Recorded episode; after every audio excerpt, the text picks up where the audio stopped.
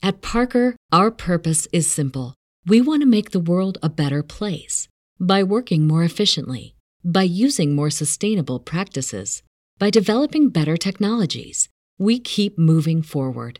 With each new idea, innovation, and partnership, we're one step closer to fulfilling our purpose every single day. To find out more, visit parker.com/purpose. Parker, engineering your success.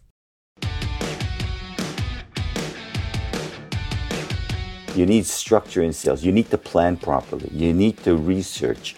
You need to have selling skills. And whenever I use the word selling skills, people think of opening, closing, handling objections, asking questions. But really, if you think about selling, it's, it's a little bit more expanded than that. It starts with planning from the very beginning, and it ends with when you're recording and you're reviewing your call or whatever your actions are. So there's a lot of structure there. Why did I become an executive coach? I saw lots of great people fail to get ahead at work, while their much less talented peers blew right past them. That made me furious, but also curious. What were great people getting wrong? It came down to helping them re examine what drove success and then helping them make critical shifts, one hard truth at a time.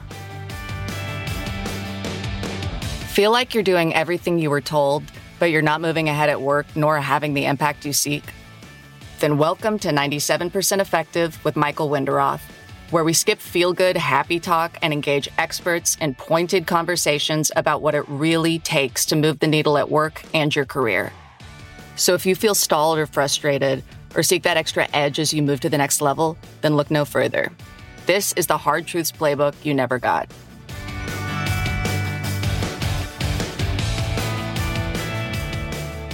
Hi, I'm Michael Wenderoth, and you're listening to 97% Effective.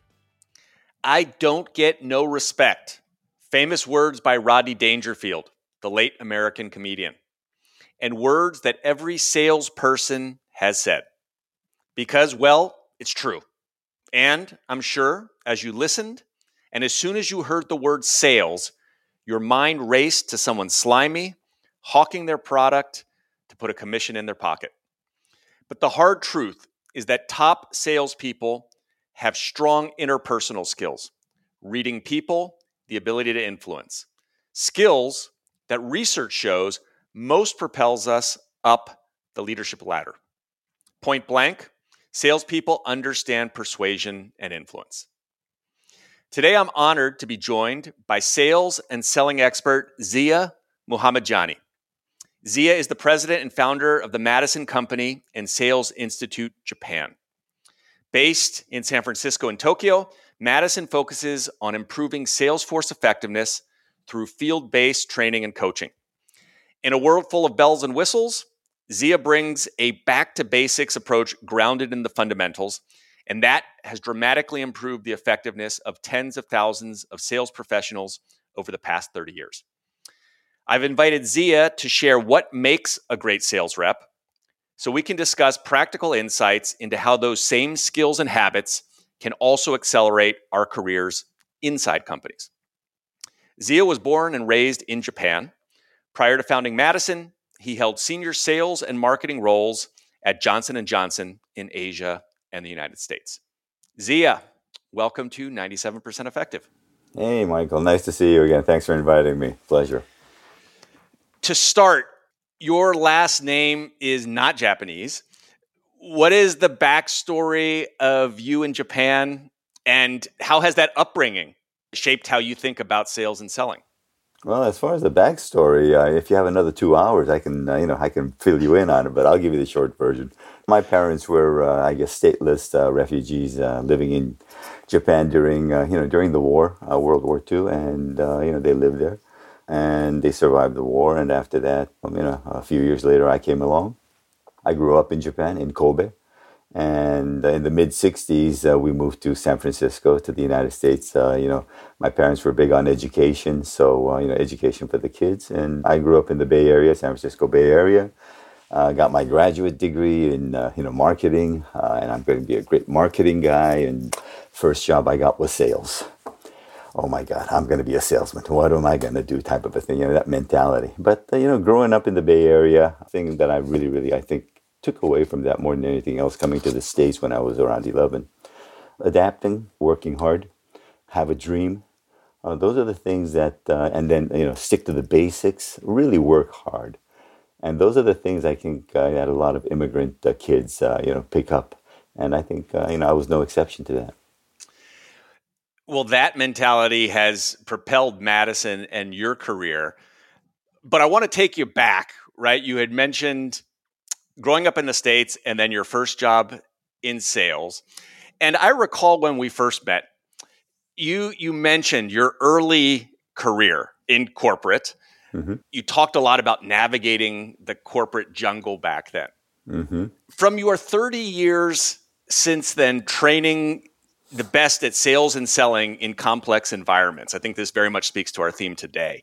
Yeah. If you could go back and coach 20 kind of early 30s Ziya when he's navigating the corporate jungle, what would you advi- have advised him?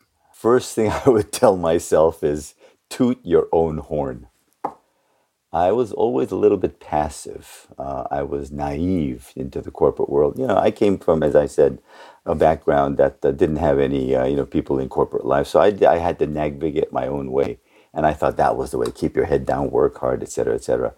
But in the corporate uh, jungle, if you want to call it, uh, you kind of have to, you know, say, "Hey, I'm I'm here. I'm good. Listen to me. I know what I'm doing." And my biggest uh, supporter was my wife. you, you, Miss Sophia, you know her. Yeah. And uh, she always used to, says, Why are you always trying to be something that you're not? She used to lecture me all the time. And I said, Ah, you don't know anything about business. But she's a wise, wise woman. And she said, You know, be yourself and, uh, you know, go out there um, because they hired you for a reason. And I moved over to Japan. And, uh, you know, after a few years, I realized that you know there are very very few people like myself fluent in japanese understands the culture have a sales background can understand marketing can communicate in both languages fluently and those are the type of things that I never used to. I took it for granted, and that was the problem. Don't take yourself for granted. Uh, make sure that uh, you know you stand out. Make sure you fight for your beliefs, uh, and uh, as of course, and you work hard and you do that. Uh, you know, you don't do a you know a smoke and mirror show, but at the same time, make sure that you are recognized and that you're in front of people. Let's talk about sales and selling. And yes, I want yes, to take yes, us. Yes, yes, yes. Let's talk about that. I love it. It's fantastic. It's great. And and I want to take us back to over a almost. I, I was looking up, trying to look up in the calendar, almost a decade ago. That could have been a little bit more that we first yeah. met. Yeah. I had gotten this notice that there was going to be a speech at the US Embassy, the commercial section yeah. in Shanghai at the time. Yeah, right. And I was actually having a challenge with the business I was running right? And so, oh, yeah. you know, what are you getting wrong? So it was a very attractive title. I was like, okay, short visit, I'll go there, and and that was you presenting uh, some of your insights from the the sales work you had done globally, uh, mm-hmm. uh, effectiveness of, of organizations, and and one of the things that that impressed me, and, eventually, you know, I hired you. Yeah, you we did. Worked yeah, together. Yeah, I, I much. eventually later on worked for you. Uh-huh. Was what impressed me was that while you talked about what good salespeople need to do, your talk really emphasized that what's even more important and missing in most places and organizations are sales managers, yeah. sales leaders who do the infield coaching, co-riding. Yeah. And this is exactly the, the area that Madison puts a lot of effort in and makes a lot of impact. Mm-hmm. Can you, as we start off here, I mean, we're going to talk about selling, but can you talk about why managers and, and coaching is, is so critical? Yeah, I mean, Madison and Sales Institute Japan, we're, we're a sales training company and we're a Salesforce effectiveness company. We consult, we do all of that.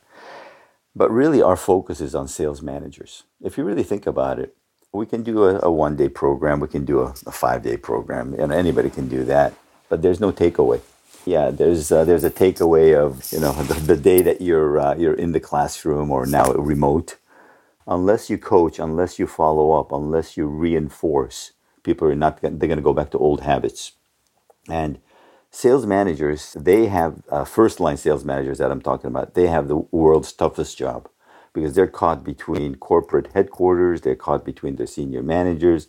Uh, the sales reps are always talking to them about it. They got the first contact with uh, you know, the, the, the customers. So at the end of the day, it's the sales managers that are really the critical cog, if you want to call it, in the organization.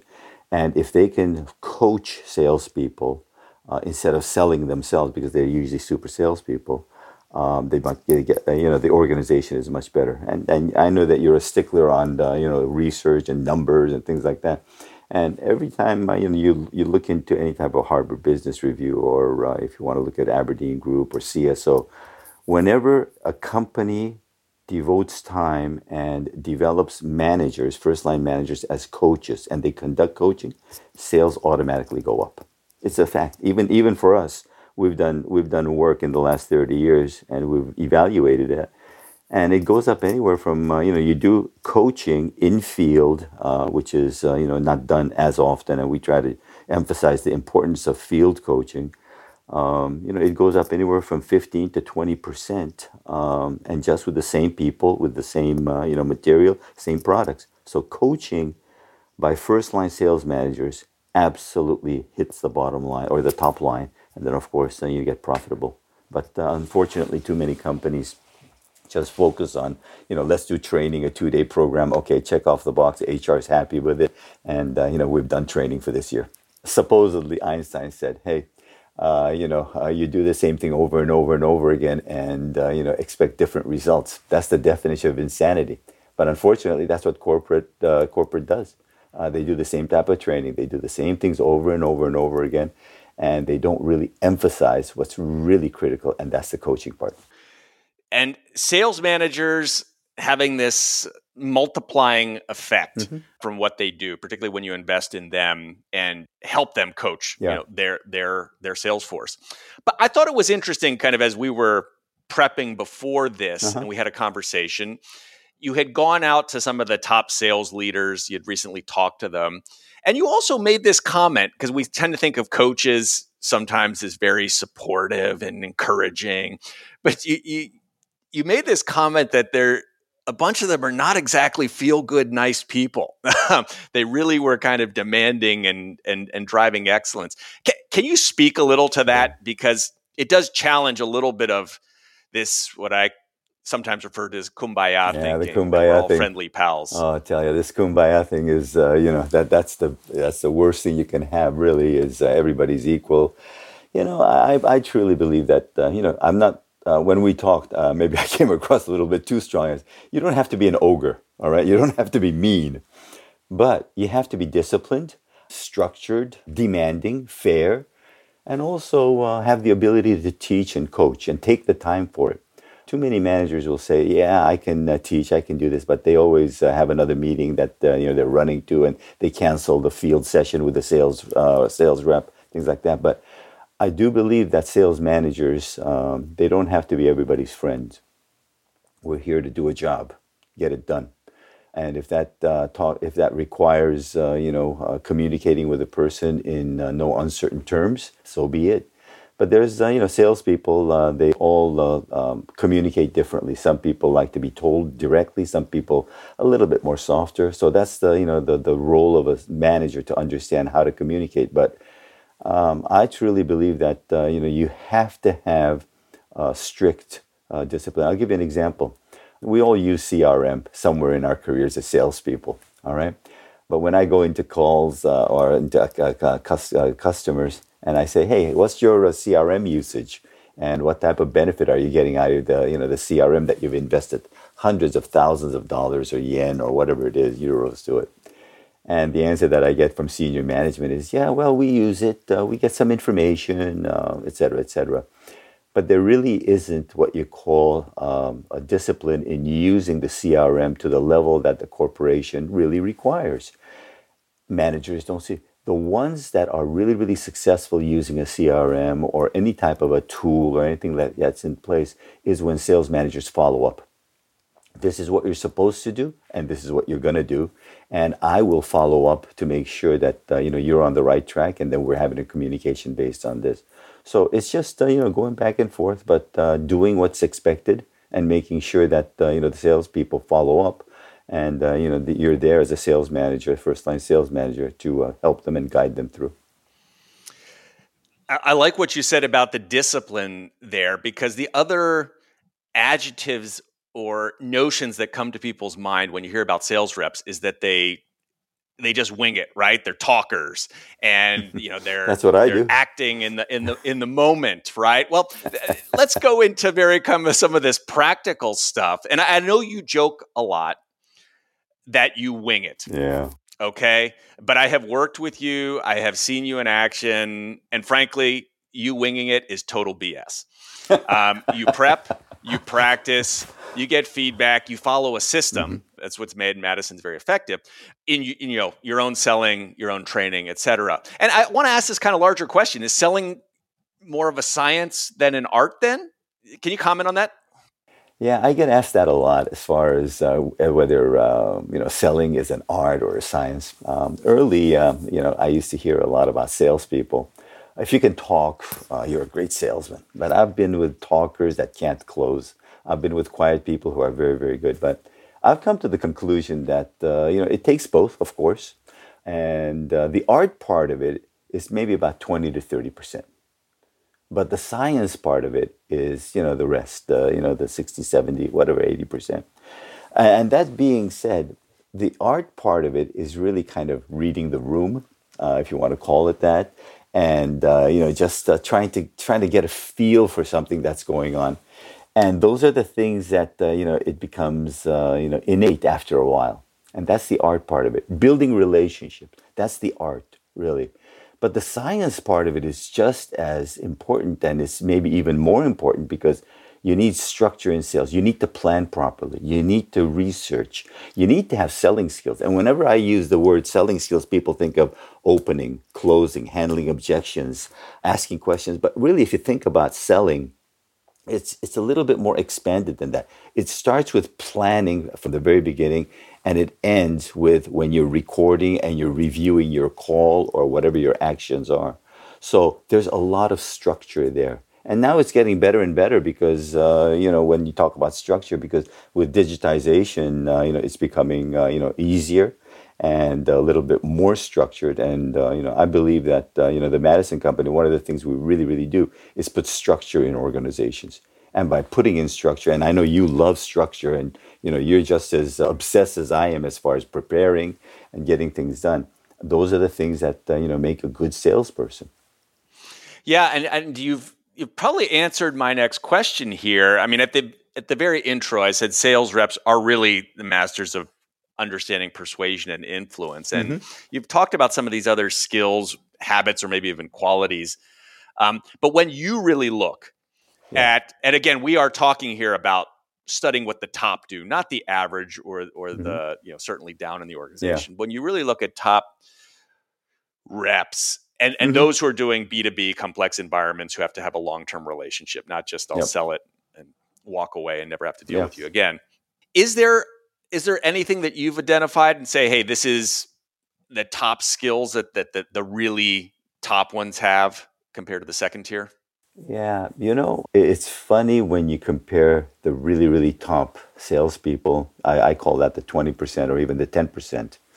And, uh, you know, there's a 20, 60, 20 rule. 20% of salespeople are, uh, you know, you leave them alone and, uh, you know, they'll, uh, they'll achieve their numbers. 60%, you got to support. 20%, even if you have the cheapest product, uh, the best product, uh, the competition's out of stock, um, you know, they're not going to be able to sell or make forecasts. But the, the, the cream of the cream, the, you know, the, the, the top 20% and even the 10%, that what do they do differently?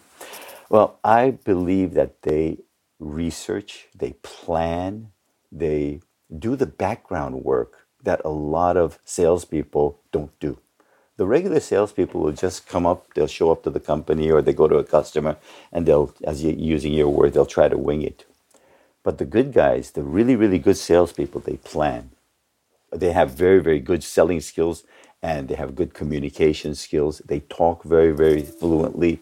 They're very comfortable in the way they talk. Uh, they interject when the customer is talking only when it's necessary. They follow the, you know, the 30-70 rule, 70% listening and 30% talking so that, the, you know, you understand the customer needs. they do these things in a very, very casual way that it makes it look like they're not doing anything. But like for myself, I, mean, I observe these things, and you really, really look into what they do. The superior salespeople, the, the cream of the cream, the top. Um, what they really do is they plan. They extensively plan. They have excellent selling skills. They also do one thing that um, you know, a couple of other things. One is they review their calls, they review their activities. They don't just leave it be and last but not least, this is this is kind of curious and it's so basic that you kind of don't think about it. They write. They take notes. A lot of people take notes, uh, or else uh, in our research, in our you know ad hoc research, if you want to call it, over the last thirty years, we find that maybe about uh, you know fifty to sixty percent of salespeople take good notes during calls. And we accompany them in calls in uh, customer situations so we get to see them uh, you know directly over thousands and thousands of calls that we've done. But the good salespeople take very good notes you've been listening to 97% effective with your host executive coach michael wenderoth if this interview is making you think make sure to share it with a friend now back to our interview you've trained you know across the world. So it's very interesting to hear your conclusions on that around planning. I mean, these things that you've said, planning and practicing, writing down, reflecting, all things that we can learn, right? That Absolutely. are not necessarily innate. I, I, would imagine too, because I, I, know a whole most of your business here is business to business selling, key mm-hmm. account management. And so you are selling into a very complex yeah. structure, right? Where one person may not be deciding everything, mm-hmm. a lot mm-hmm. of influence, even internal conflict. And, you know, the cost of definitely sending a, a sales rep out there is, you know, can when you layer in travel and stuff, you're talking thousand dollars a day. So someone who's not planning and thinking is Wasting. is spending. You're spending a lot Absolutely. of money on that. Absolutely, and uh, you know that that's the thing that uh, you know when uh, when you send a person out there, uh, you really have to make sure that they're uh, you know able to uh, plan properly and execute properly. And this is interesting because here's the crossover where lots of people, you know, in their own careers need to think about who's promoting them, how they get things done in large organizations, which goes to this planning. And I mean, I credit you with a lot of the tools I use helping executives kind of look at their own environments. Mm-hmm. When you're working with key account managers and reps, do you have a kind of process that you kind of put them through mapping yeah. out organizations and what's most useful there? Yeah you know i think absolutely when uh, you know when you and i worked uh, we talked about this quite a bit and uh, worked together. It's really the time that salespeople use in analyzing the business analyzing the organization what's worked what hasn't worked before and i call that you know back office stuff. It's not the face-to-face stuff you know, in training, it's funny. Same thing in sales because when I'm training, I'm selling something. I'm selling something to my audience, which is the, the trainees. I'm selling them a way of doing things. But the time that I spent in front of them in the classroom or now remotely, it doesn't compare to the amount of time that I spend behind the scenes preparing for it, understanding the business, getting the material ready, and it's the same thing for salespeople, especially in key account management. The more you know about the stakeholders, not only their business desires or their needs, but also their personal needs, uh, the more you know about the company, the competition, what's happened so far, and which way your company is going, and how you can fit into that, uh, you know, that equation.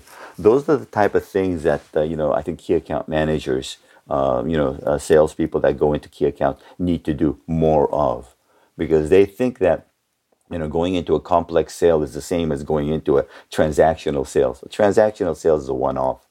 Uh, complex sales is something that you want to develop over time. You also want to have a relationship, and you want to really go for a partnership. And those are the keys that you really need to you know think about when you're talking about key account management. And the key account management program that we have, uh, you know, we call it partner but it's a great uh, acronym for it. And I mean, it works every time. It's a combination of doing the analysis, the background analysis, and also the selling skills that's required to you know put that into execution.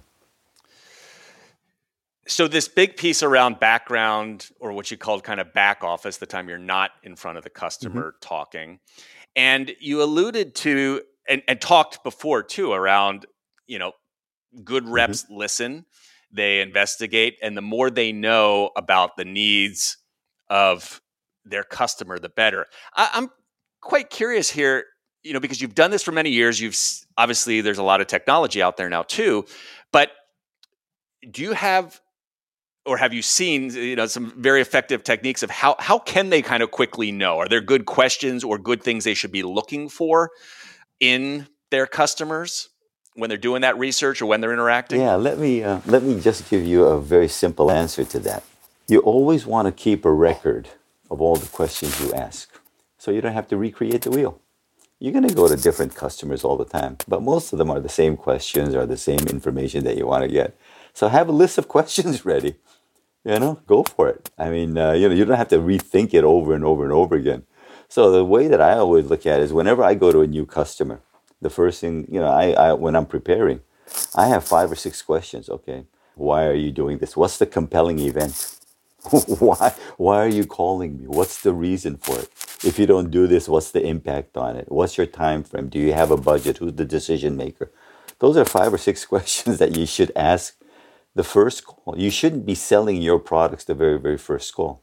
So when you're going out there and getting information, you know, gathering information, you're in the information gathering mode, and uh, you know you should have a list of questions.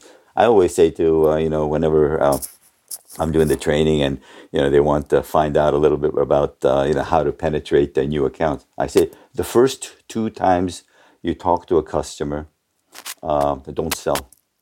Ask questions. Ask questions. Of course, you have to give a little bit about your company and this and that, but uh, you know, ask questions. Make sure that you're trying to find out.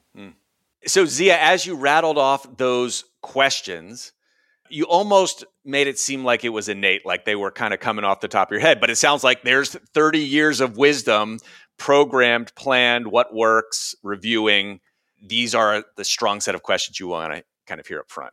Is that fair or did you just wing that? I prepared. you wrote it down Yeah, no, I winged it, but uh, if I need to go back to it, I can always go and take a look at it. I don't go anywhere without preparing. I just don't like to do that. I think it's wrong. I think it's a, a affront to a, a customer. Uh, it's uh, you know wasting their time. It's also uh, you know taking uh, you know uh, money away from the the company that's paying you by not being fully prepared. I don't want to have to go back the second time and what I could have done just the first time, just because I didn't prepare for an extra five minutes. But uh, you know, again, as you said, it's true. Thirty years, you do get to be a little bit more glib, a little bit more fluent in the way that you do things. So uh, yeah, it does come out naturally. But uh, you know, if you're starting out, write down, write down all these questions. And uh, you know, the other thing is for handling objections. That's one of the biggest, uh, you know, uh, traumas that salespeople have is when they get hit with an objection. How do I handle that? And in the training programs, I always say, "Hey, write down the objections, and then uh, take one step back and see what you're going to think uh, about doing." Uh, you know, the first thing is, uh, you know, ask what this objection is, clarify it, and then take action. But write it down. Keep a list of all of them. when I'm working with executives, I hear the same thing of, you know, I'm not comfortable asking, or I feel awkward if I'm trying to build a relationship and I may compliment someone, or, you know, if that helps Mhm. put them in a good mood, or this point around, oh, what if the objections come? You know, so you get a lot of resistance to trying things. And what, in your experience, helps people most get over that if they feel like there's a specific piece they just can't do? What I find now, and I advise people if that happens, is take that first step. It's jumping off a cliff, it's uncomfortable, and life isn't comfortable. I've learned that uh, the older I get, the wiser I get, as everybody knows. And it's not clean, it's messy, but you got to take that leap. You just have to take that leap and ask the questions, uh, ask for references, uh, you know, introduce me. Just the other day, I was talking to a, I was coaching a guy in Japan, and his biggest issue for 2023 is finding new accounts. And uh, I told him, I said, uh, I said, um, you know, have you talked and asked for references from previous clients? He says, no, I haven't. I said, why don't you? He said, do you think they could help me on that? I says, well, you don't know until you try. Give it a shot. What do you got to lose? All he can say is no. We've been talking here a lot about how this can be learned, structure, discipline, back to basics. And you are sitting there in the mm-hmm. center of Silicon Valley, right? Which is technology is changing everything. We've now got you know chat gpt that's coming out and it's going to replace humans on all yeah. sorts of levels you know because you've had the long arc here clearly technology has supported us and, and you have a lot of partnerships now with, with other companies uh, that that bring a kind of digital yeah. um, view or component into what you do. What what has shifted the most in your opinion, or that you'd point out that uh, we can gain from technology? I really think that it's time, and also insight into deals. Before, you know, the the, the way I look at technology is it's something that's it's always going to be. The horse and buggy was technology too, probably. The fax machine was a technology. The beeper, all this, uh, you know, now the digital stuff, et cetera, et cetera. But again, the technology piece is become so integral in sales, I believe. However, it's not being utilized properly. It's not being utilized fully. And it goes back to uh, you know the discipline of the organization, what the sales managers and even top management sets the expectation. I mean, um, you know, CRM, perfect example. It's such an amazing tool. Salesforce, uh, Microsoft Dynamic, they're, they're great tools and it's only probably maybe you know 15 20 30 percent of the you know the capacity is being used by everybody and then not everybody's using it but with technology we get extra time uh, we don't have to you know um, uh, analyze as much uh, the the algorithms take care of it I mean, we're, we're partnered with a company called Oculus, and this is a great, um, you know, forecasting and coaching tool. One of the main benefits of this is, uh, you know, you increase sales uh, because you're not chasing bad deals. Uh, from the early stages, you can identify, uh, you know, a bad deal, and salespeople have a tendency of, you know, going after. I'm going to get this. I'm going to get this at the very end, and the last week of the quarter. sorry, it didn't work out. But those are the type of things that technology with the AI, the algorithm, all the sexy words that's out there, uh, you know, that does for you. And I'm not the most techie person. I mean, I learned how to use PowerPoint when I was 50 and boy, oh boy, that was tough because uh, you know it was it was different way of presenting, different type of uh, training methodology.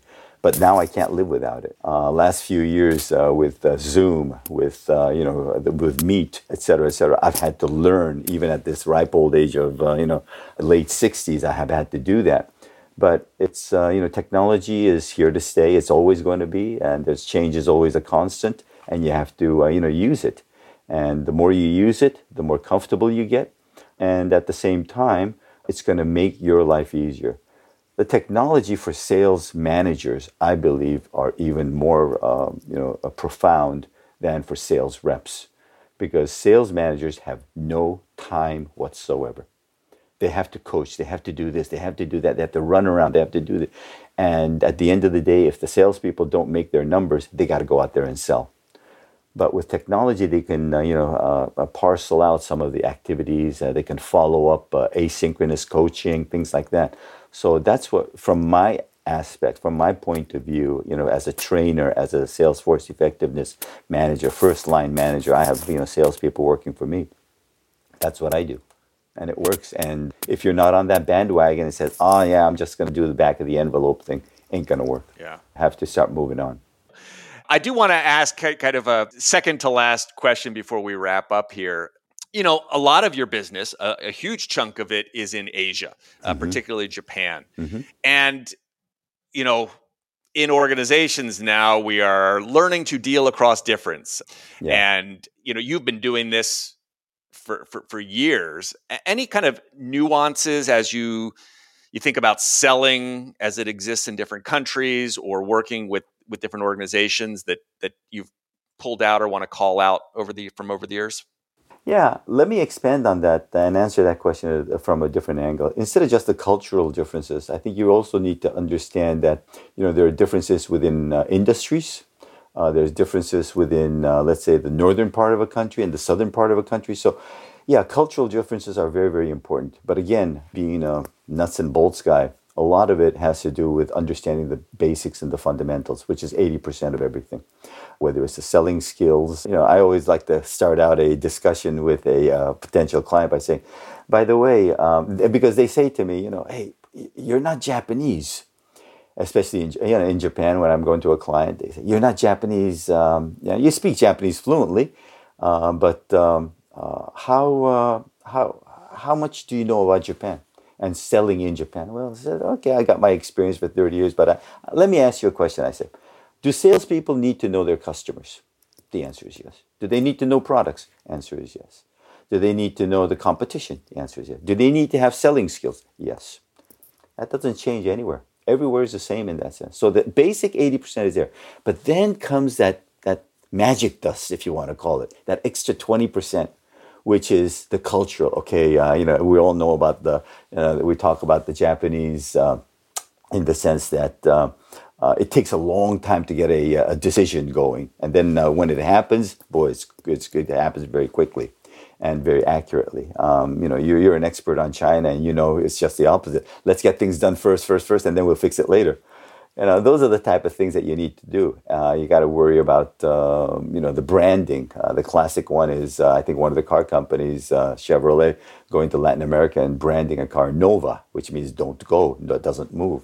So those are the type of things you need to worry about. And um, yeah, you have to be aware of the different cultures and the different industries, the terminologies, and the things you do. But again, don't get so far into it that you forget the basics. I hear a lot of, um, you know, uh, let's say uh, expat managers come over to Japan, or even the Japanese coming over to the US. And they've read all these things, uh, all these books, they've gone through all the training, and they're being ultra, ultra I don't want to say conservative, but away from what got them there. And I can attest to that because that's exactly what I did. I went to Japan at the ripe old age of 28 and I tried to be Japanese. You know what, Michael? I'm not Japanese. And my again, I go back to my wise wife. She says, "Why are you trying to be Japanese?" I says, "What got you here is your abilities, your ability to speak languages, all the things that you've done, you've improved on, etc., etc. But that's why you're so successful. I always tell uh, expat managers wherever they are, believe in yourself, understand the culture, don't go overboard on it, but at the same time, um, you know, make sure that the basics are in place. I've seen so many uh, foreigners in Japan who speak not one word of Japanese become fantastic managers, uh, loved by all, successful from a business standpoint. And I've seen guys who are fluent in Japanese who have destroyed companies. So again, it really comes down to the person, but the basics are keep it in there and then just try to adapt and work to your strengths. Yeah. So don't lose yourself. And I, I, like this because it actually contradicts some of the, you know, the the popular saying. But a lot of what did get you there you know, will further get you there and not to forget that. Yeah. Ziya, fantastic conversation. I know there's probably one question that I should have asked that I didn't. Anything you want to address or add here at the end? No, you know, I think you said at the very beginning, salespeople are slimy. Salespeople are, uh, you know, uh, disrespected. Salespeople are. I got to tell you, sales is the best profession that you can get into. And if you really think about it, we sell every day. We sell to everybody every day. But it's such a great profession. It's such an honorable profession that it's uh, you know it's a blessing to be called a salesman. That's the way I look at it. Ziya, it's been a, a pleasure to know you and collaborate with you in the past, and I'm so glad that you've been here today to share a lot of your insights from Madison Company. Thank you for giving me this platform, this opportunity. You know how I love to pontificate about sales. And I really do appreciate the time that you spent with me. Thank you very mm. much. So, Ziya, we will have the show notes. How do people best reach you, reach Madison? Well, you can email me. Definitely, uh, you know, you can look into the website. Madison is www.madisonsfe, Salesforce Effectiveness, sfe.com or you can go into, you know, if you want anything to do about Japan, uh, Sales Institute Japan. It's, uh, you know, sijkk.com.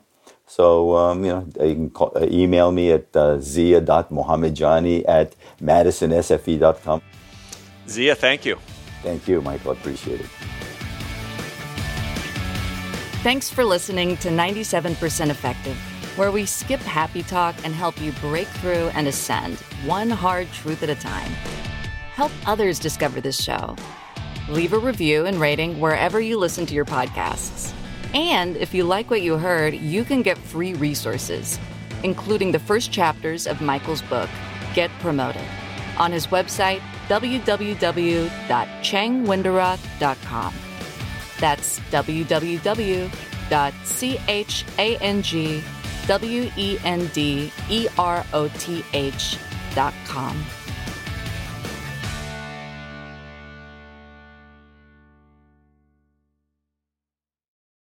At Parker, our purpose is simple. We want to make the world a better place by working more efficiently, by using more sustainable practices, by developing better technologies. We keep moving forward. With each new idea, innovation, and partnership, we're one step closer to fulfilling our purpose every single day. To find out more, visit parker.com/purpose. Parker, engineering your success.